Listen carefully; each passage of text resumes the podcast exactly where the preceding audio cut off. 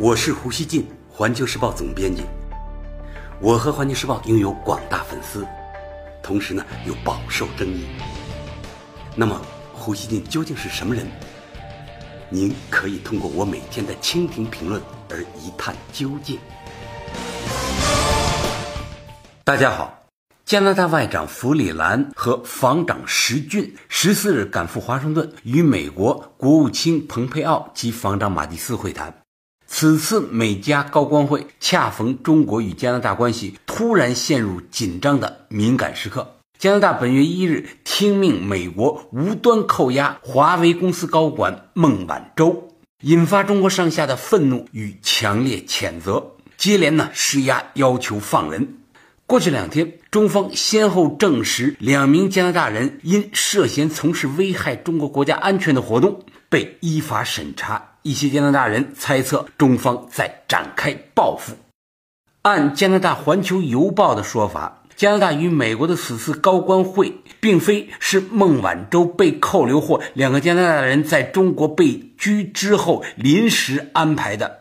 原定议程是也门内战、俄罗斯在乌克兰的所谓侵略等全球冲突议题，但现在两名消息人士说。会议将聚焦于孟晚舟在加拿大被拘押后，中国扣留两名加拿大人的议题。他们称尚不确定弗里兰是否会就特朗普提出可能利用孟晚舟案作为中美贸易战筹码提出关切。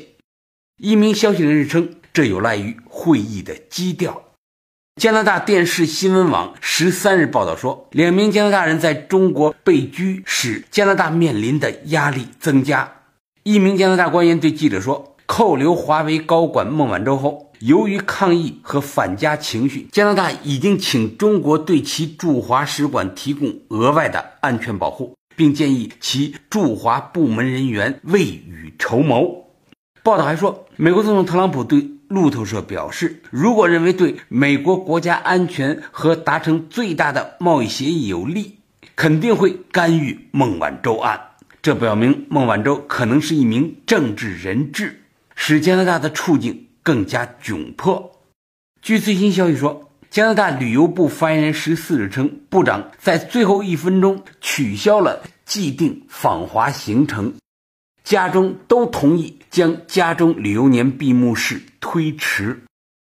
当地时间十三日，加拿大反对党领导人谢尔敦促特鲁多致电中国领导人。谋求释放两名加拿大人，谢尔声称这一事件必须在领导人层级上才能够处理。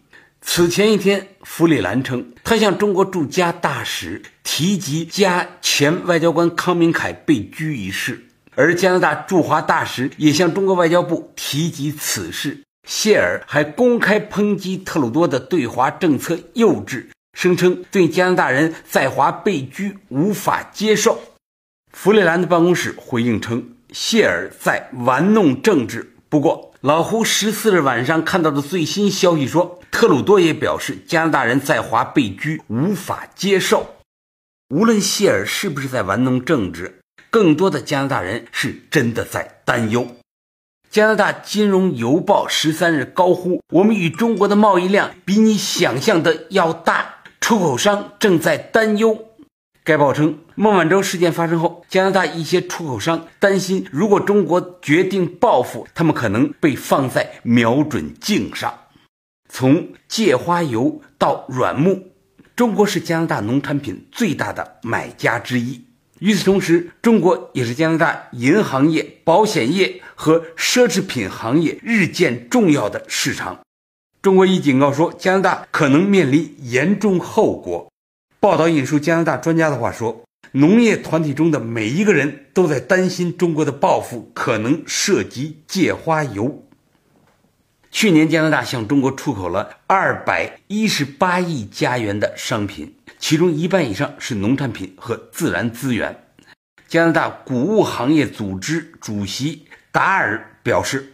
我们密切关注着局势进展，政治环境难以预测，可能会造成严重的负面影响。《纽约时报》举例称，对加拿大的七千名养猪户而言，中国一直是一个格外宝贵的市场。像猪蹄这样在加拿大几乎毫无用处的部位，在中国却有很高的需求，而且还在增长。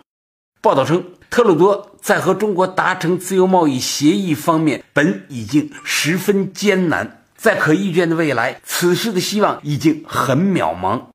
多伦多大学政治学教授王慧玲说：“该事件严重损害了中国对加拿大的好感，让加拿大陷入尴尬境地。”在这次冲突里，加拿大首当其冲，受到最大影响，而我们没有讨价还价的筹码。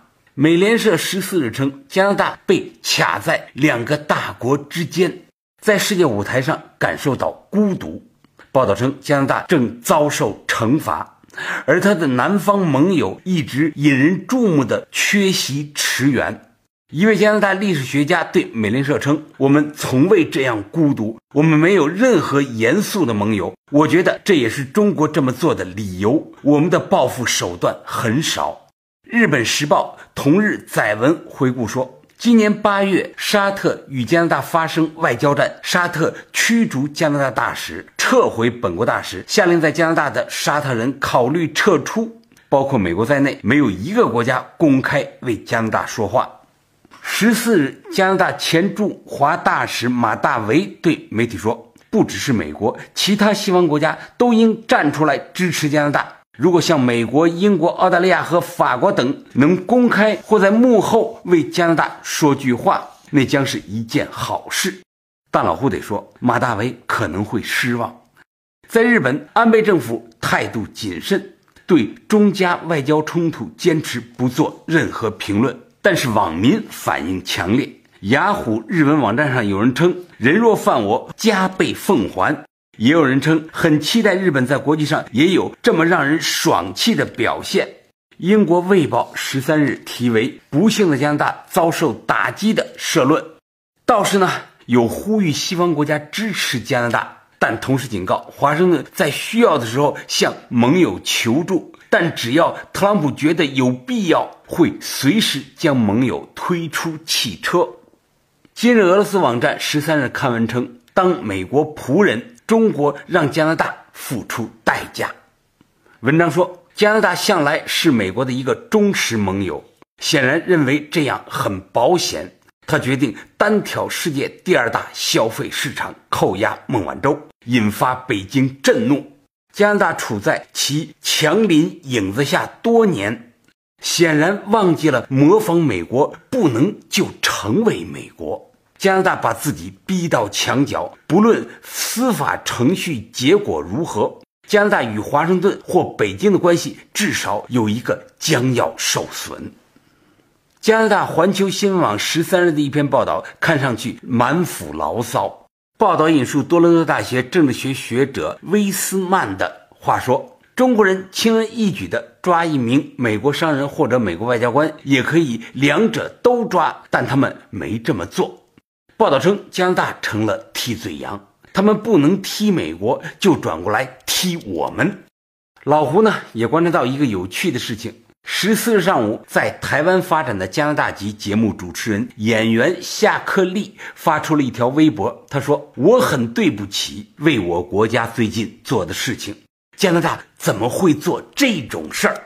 文字后面呢，还有多个流泪、心碎、尴尬等表情。到昨天下午七点，该微博被点赞超过五点七万次，在四千多条评论中，获得点赞最多的。中国粉丝评论是跟你没有关系啊，你是个很善良的人啊。大家看看，中国网友对加拿大人仍抱有尊敬和善意。